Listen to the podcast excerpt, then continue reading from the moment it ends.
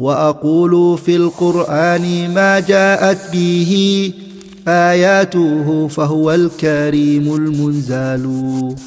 وأقول قال الله جل جلاله والمصطفى الهادي ولا أتأول.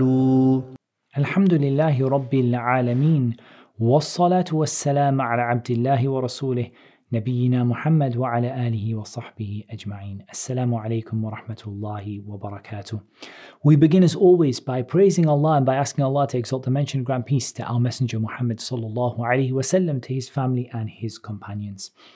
We have been talking about issues relating to marital discord and we talked about general principles and things that can help us in solving marital discord.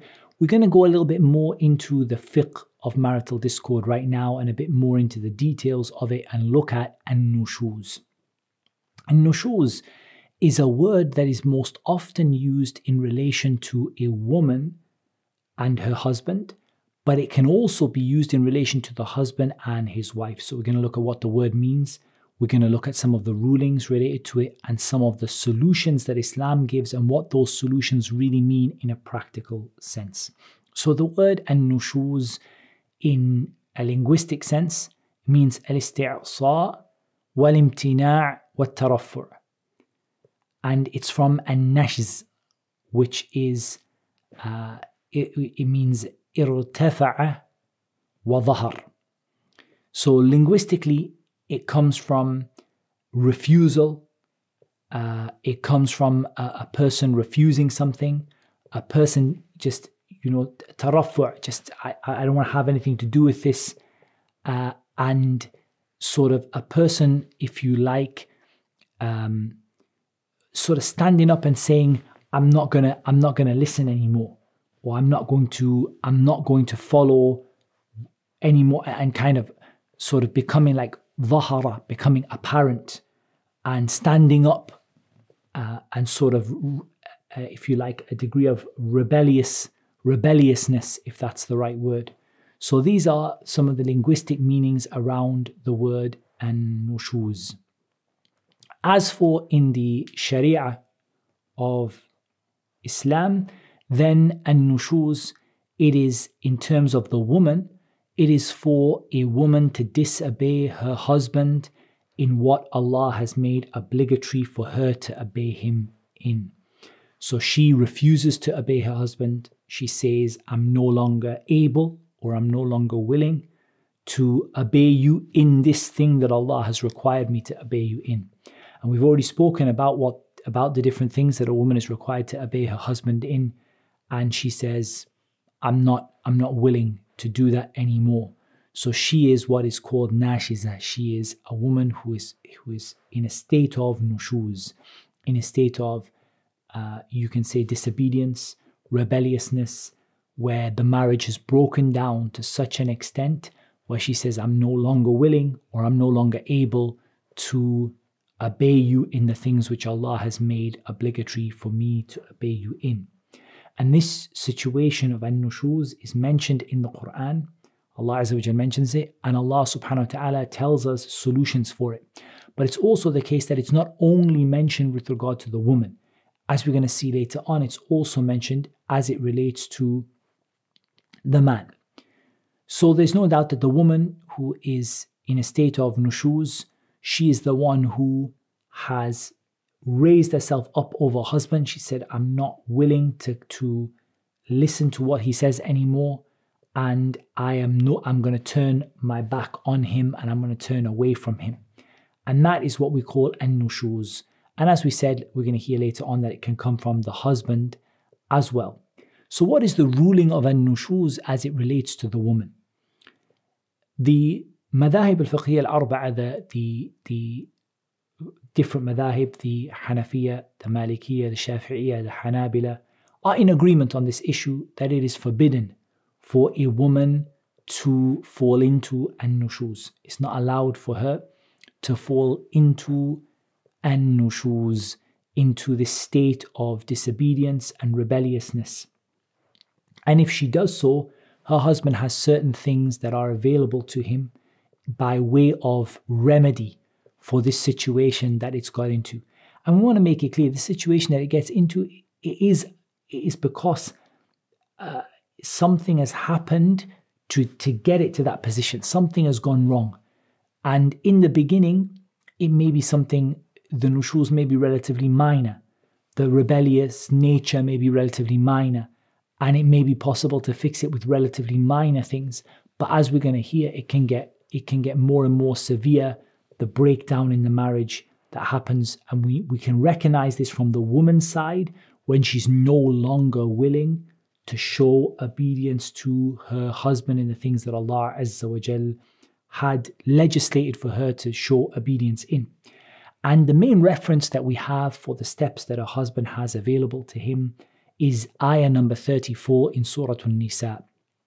Allah Azza wa Jal said, وَاللَّاتِ تَخَافُونَ نُشُوزَهُنَّ فَعِظُوهُنَّ وَاهْجُرُوهُنَّ فِي الْمَضَاجِعِ وَاضْرِبُوهُنَّ فَإِنْ أَطَعْنَكُمْ فَلَا تَبْغُوا عَلَيْهِنَّ سَبِيلًا إِنَّ اللَّهَ كَانَ عَلِيًّا كَبِيرًا This ayah really has everything that we need as it relates to the topic of nushuz from the point of view of the woman. And that is that those women that you fear their nushuz, you fear that they're going to have be rebellious towards you and that they're not going to obey you anymore. So the marriage has broken down, something has gone wrong.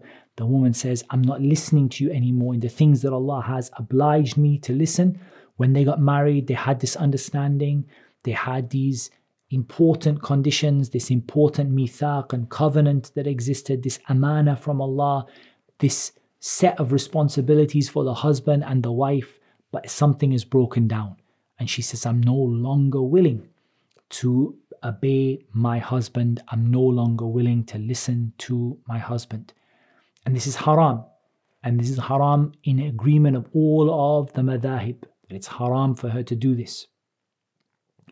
And the solution is not for her to fall into this disobedience of her husband. That's not the solution. However, she falls into it. So, what is available to her husband? Allah Azza wa Jal provides a number of remedies. And these remedies are taken in stages. فَعِذُوهُنَّ This is the very first one. Admonish them.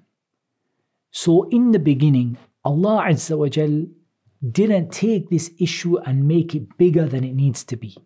Allah subhanahu wa ta'ala said, if you see from your wife some kind of nushuz, some kind of refusal, some kind of uh, disobedience, then you have to admonish her.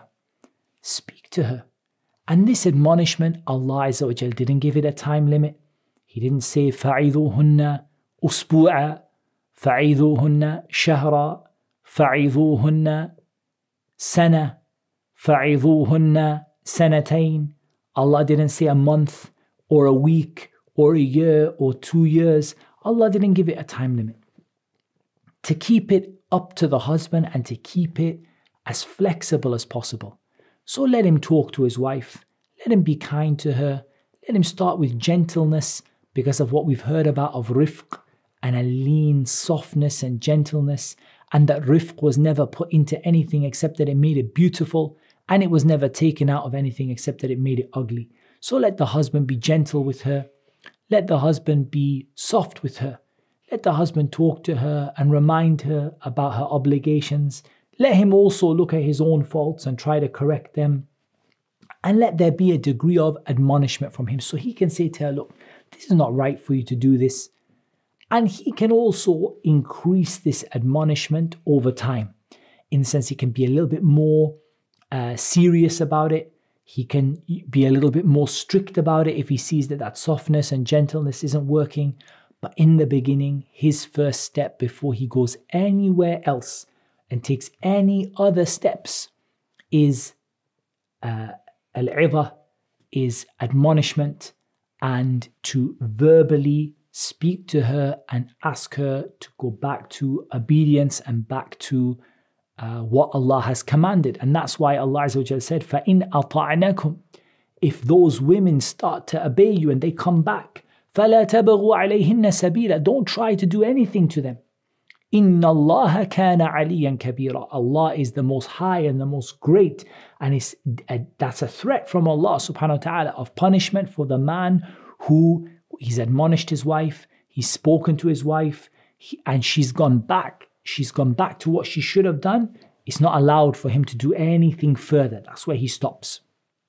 فَعِذُوهُنَّ But sometimes this warning and admonishment and him verbally saying to her and reminding her, and he might be patient in that for a very long time, but it doesn't benefit. So now he has another remedy which is available to him, and that is al hajr. وَهْجُرُوهُنَّ فِي الْمَضَاجِعِ And abandon them in the bed. Actually, there are two types of hajr that are available to the husband. The first is the one which is mentioned in the ayah, وَهْجُرُوهُنَّ فِي الْمَضَاجِعِ Abandon them in the bed. And even this, like the ilah, like the warning and the admonishment, it has levels to it. And what we mean by that is, like we said, the admonishment can start off with a soft word, then a little bit more stern, then a little bit more serious, and so on. Likewise, the hajr can start off with just turning his back on his wife just not putting his hand on her when he goes to sleep, you know, just being distant from her in the bed. And then it can go as far as him turning around in the bed on the other side. And then it can go as far as him sleeping on the floor next to the bed, and so on. Like it can, it can go like that. But he doesn't want this hajr to go outside of the house. He doesn't want it to become knowledge of, of, of everyone in the and all of the family members at this point because one of the principles we have, and we didn't mention this in the principles, but it was one of the principles, we mention it now, which is that the mashakil, the problems between the husband and the wife, they should stay between the husband and the wife as much as is possible. And as much as is is as much as it can be kept in the house, it should be kept in the house. And as little as you can involve other people, that's better. The less you involve people, the better it is. So the abandonment, the hajr of her should be something private that only those two know about. And from the people of knowledge are those who said that even the children should not know about it, where possible. وَهْجُرُوهُنَّ فِي الْمَضَاجِعِ The sep- second type of hajr that is indicated is uh, al-hajr fil kalam, that he abandons her in speech. He abandons her in speech. He doesn't speak to her. And this is indicated in a hadith of the Prophet وسلم, which is a general hadith in which uh, the hadith is narrated by Abi Ayyub الأنصاري رضي الله عنه أن رسول الله صلى الله عليه وسلم قال لا يحل لمسلم أن يهجر أخاه فوق ثلاث ليالي فوق ثلاث ليالي It is not allowed for a Muslim to make hajr of his brother more than three nights, i three days. It's not allowed to stop speaking to someone for more than three days. So if he doesn't speak to his wife, he's not allowed to go over the three days that is set out for him in the Sharia. As for abandoning his wife in the bed, then this is something which is also narrated in a hadith عن ام سلمه رضي الله عنها انها قالت ان النبي صلى الله عليه وسلم حلف ان لا يدخل على بعض اهله شهرا فلما مضى تسعه وعشرون يوما غدا عليهم أو راح فقيل له حلفت يا نبي الله ان لا تدخل علينا شهرا قال إن الشهر يكون تسعا يكون تسعة وعشرين يوما that the Prophet ﷺ had made an oath that he would not stay with his wives for a month. And that is when they asked him for an increase in provision. I, they asked him for more, uh, and the, they, they asked him for more of the dunya, more of the provisions of the world, worldly life. And the Prophet ﷺ, he made an oath that he would not stay with them for a month. And when 29 days had passed, he came to them in the morning or the evening, and it was said to him, O Prophet of Allah, you had made an oath to Allah that you will not come to see us, you will not stay with us for a month.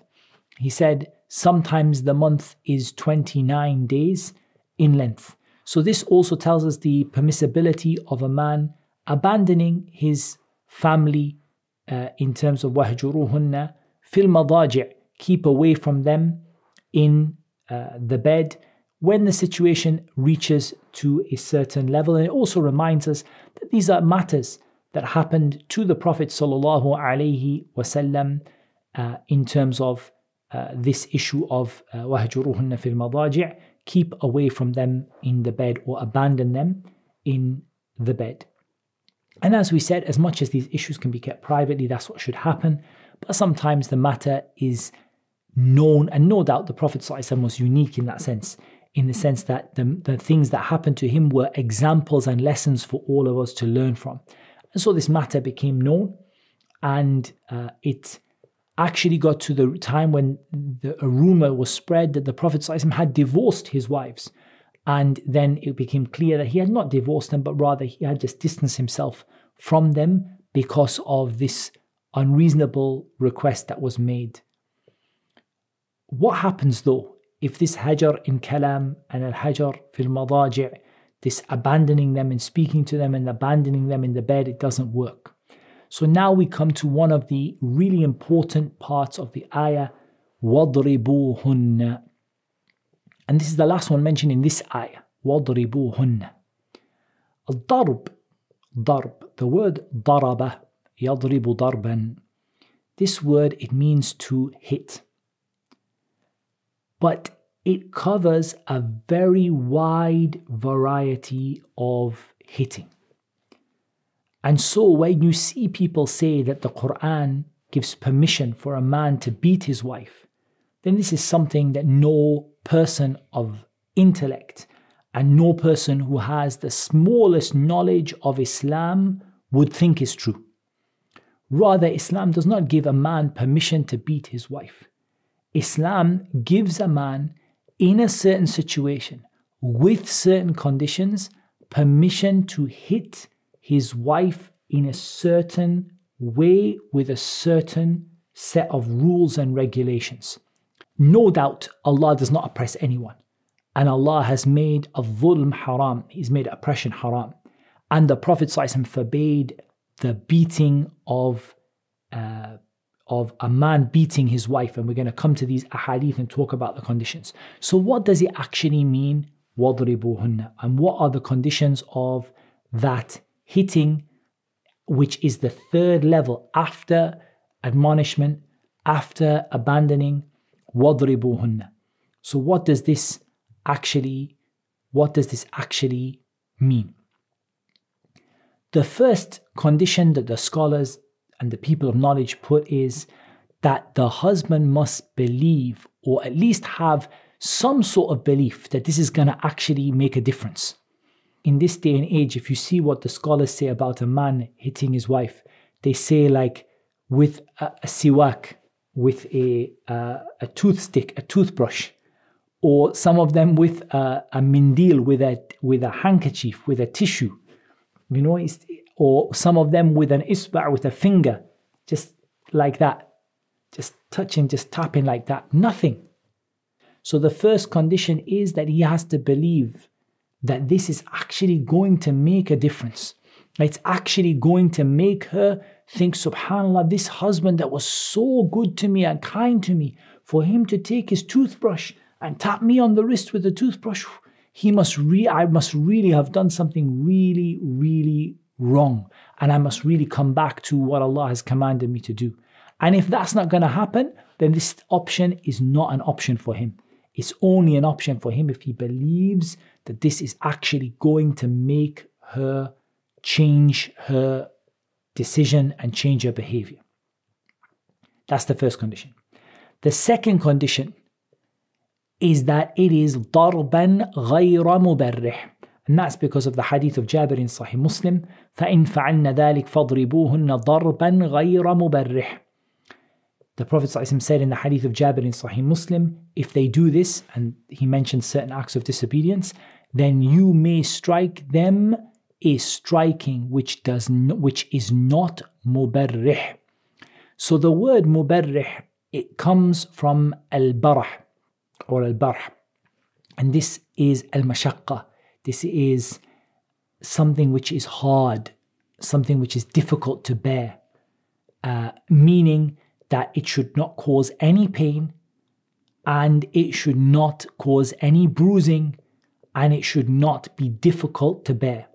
So that excludes everything or almost everything that would be in a typical person's mind when it comes to a wife hitting, when it comes to a husband hitting his wife. Typically, none of what would be in a person's mind, something painful, bruising, beating, all of that is excluded from this hadith ضربا غير مبرح. But a husband who raises one finger or two fingers or a miswak or siwak or you know a, a, a like a handkerchief and he taps his wife on the hand for this if this is the this is like the final or one of the final stages in dealing with an-nushuz and ultimately when you see the limits that Islam put upon this it really isn't the issue that people make it out to be and in the hadith of uh, Muawiyah al-Qushayri radiyallahu an ولا تضرب الوجه is that the man is not allowed even that light hitting that is with his finger he's not allowed to hit her on the face and he's not allowed to hit her hard and the prophet really rebuked this he said don't let one of you beat his wife don't let one of you beat his wife the way that someone would beat a slave then he goes and he sleeps with her at the end of the day he goes and he has intimacy with her at the end of the day. How can one of you beat your wife and then be intimate with her in the end of the night? And that is a really, you know, that that's that shows the rebuke of the Prophet towards that. Then add to this that the Prophet ﷺ said about the men who hit even with one finger or two finger, that those are not khiyarikum, those are not the best among you. What about an-nushuz when it comes from the husband. And how can even nushuz come from the husband? How can it be if we said that nushuz from the woman is to disobey a husband? How can nushuz come from the husband? Well, this is also mentioned in Surah An-Nisa in ayah number 128. وَإِنِ امْرَأَةٌ خَافَتْ مِنْ بَعْلِهَا نُشُوزًا أَوْ إِعْرَاضًا فلا جناح عليهما أن يصلحا بينهما صلحا والصلح خير. And if a woman fears from her husband nushuz or fears that he will turn away from her, he will abandon her, then there is no harm upon them in making a sulh between one another, wasulhu khair, and making peace between each other and an agreement between each other is something good. So the nushuz here is either ill treatment or i'rad. It could be also explained as i'rad, that he just doesn't want anything to do with her. He's he doesn't, he doesn't, it's like he doesn't want to keep her as a wife anymore. He doesn't, take it seriously anymore. He doesn't want to be with her anymore.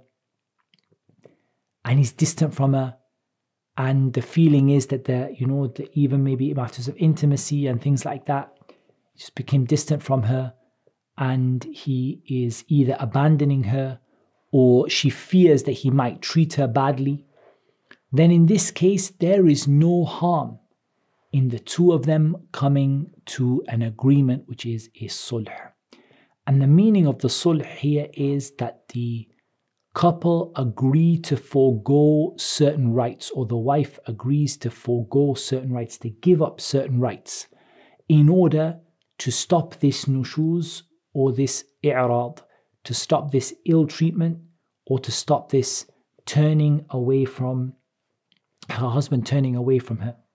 So, for example, it might be the case that the woman she uh, is getting older and she feels that she's not really able to um, maybe to to to keep up with what her husband expects from her.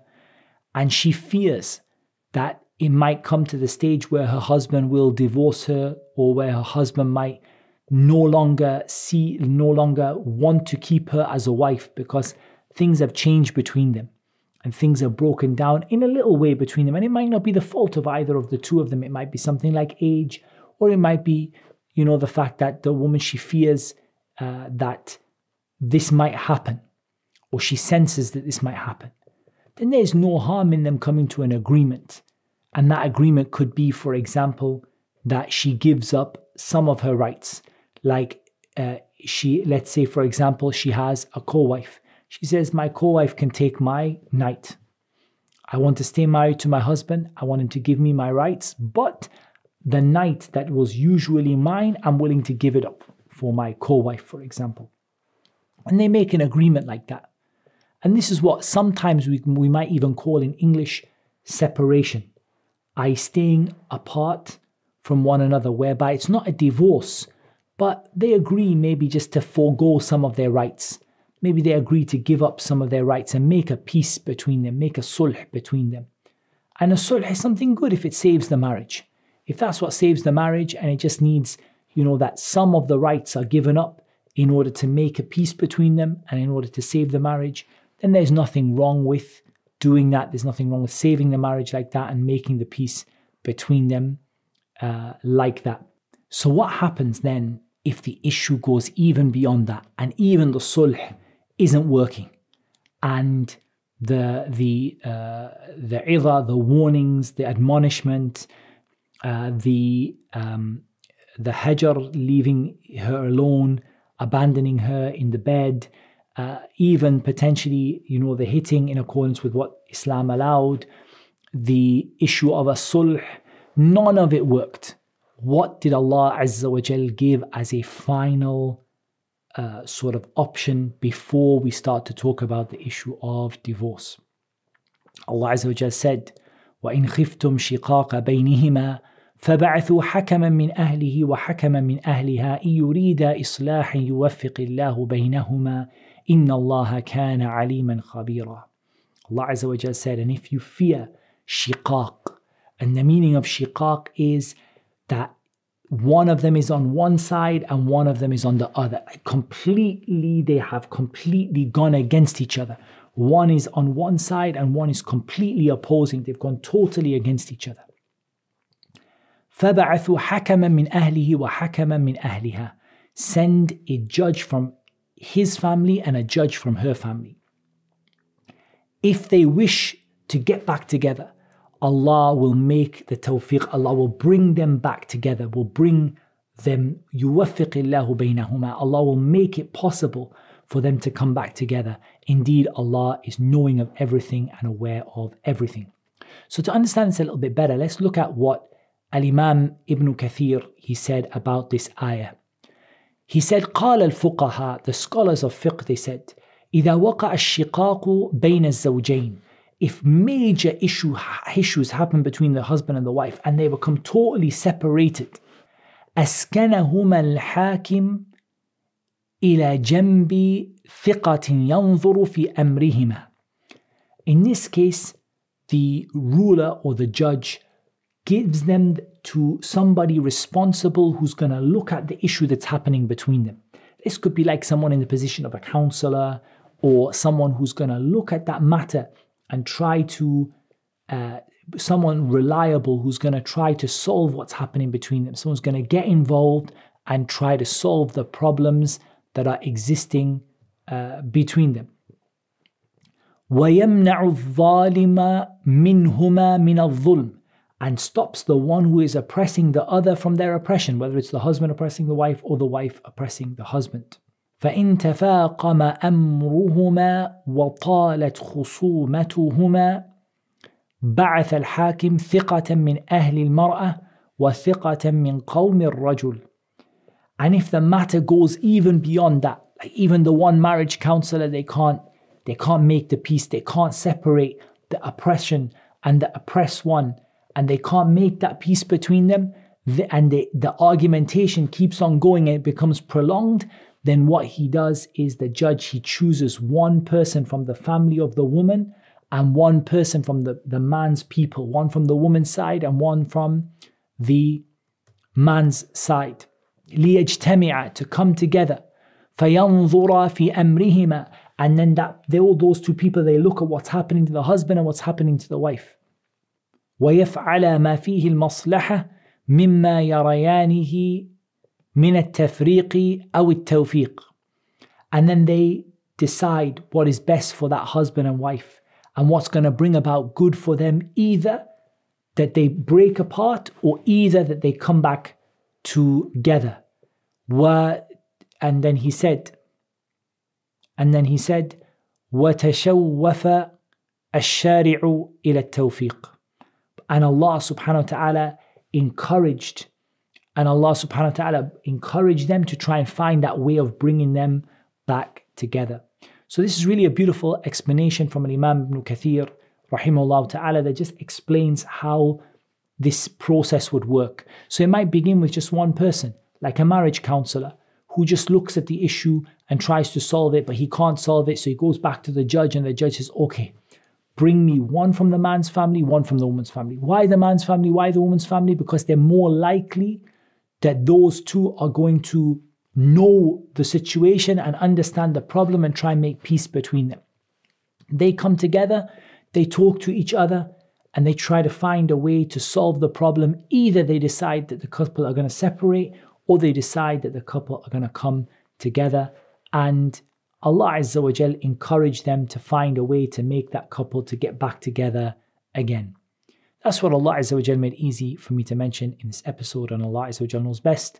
والصلاة والسلام على نبينا محمد وعلى آله وصحبه أجمعين. Assalamu alaikum. If you're enjoying these videos and you'd like to keep up to date with all of the courses we're going to be running, make sure you head over to amauathome.com.